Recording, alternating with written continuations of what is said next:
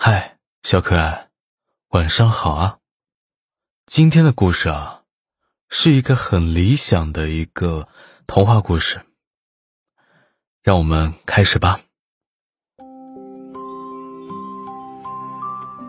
魔王一直觉得自己的宫殿太冷清了，完全没有人气，连说个话都有回音，他好孤单。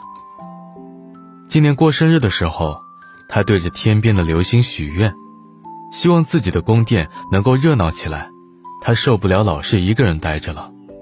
热心肠且不靠谱的流星表示：“没问题，马上给你安排。”正好公主和父母吵架了，决定离家出走，借由星星一路指引，跑到魔王家蹭吃蹭喝不走了。王子跑过来救公主，来了以后发现和公主一起打游戏追动漫好开心。还不用成天在外面跑来跑去那么辛苦，当即决定留在魔王家蹭吃蹭喝也不走了。恶龙本来以为公主会来自己这的，结果左等右等，公主都没来，原来是跑到魔王那边去了。本着每头恶龙都要守护公主的原则，恶龙索性也留在魔王这蹭吃蹭喝不走了。勇者追着恶龙而来。没有恶龙的世界，勇者就要失业了。可怜的勇者没吃没喝没工作，为了维持生计，只好留在魔王这蹭吃蹭喝不走了。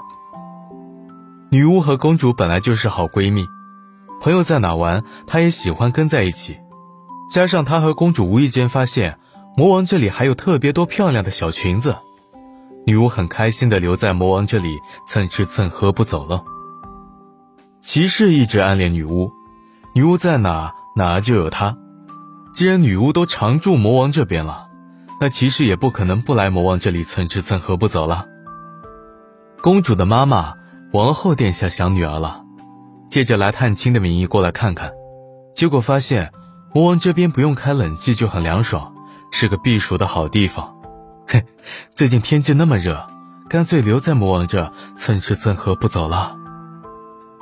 公主的爸爸，国王陛下太想老婆孩子了，自己一个人留在王宫里当空巢老人是绝对不行的，当然也是跑到魔王这蹭吃蹭喝不走了。王子的父母显然也不想当空巢老人，正好过来和公主的父母可以凑一桌麻将，打通宵都没人管，那还早什么早呢？留在魔王这里蹭吃蹭喝，别走了。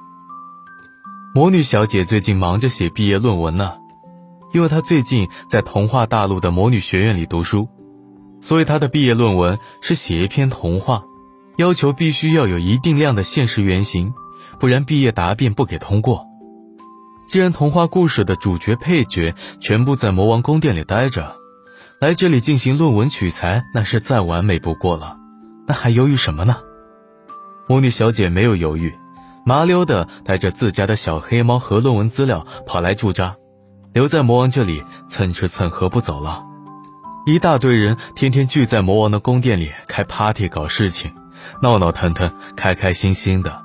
反正有魔王负责煮菜、洗衣、打扫卫生，连猫粮、猫屎的问题也都全部由魔王一人搞定。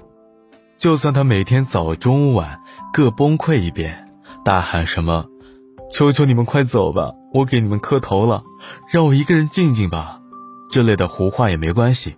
假装听不到就好了。所以说啊，在魔女小姐的笔下，这是个非常圆满的童话故事。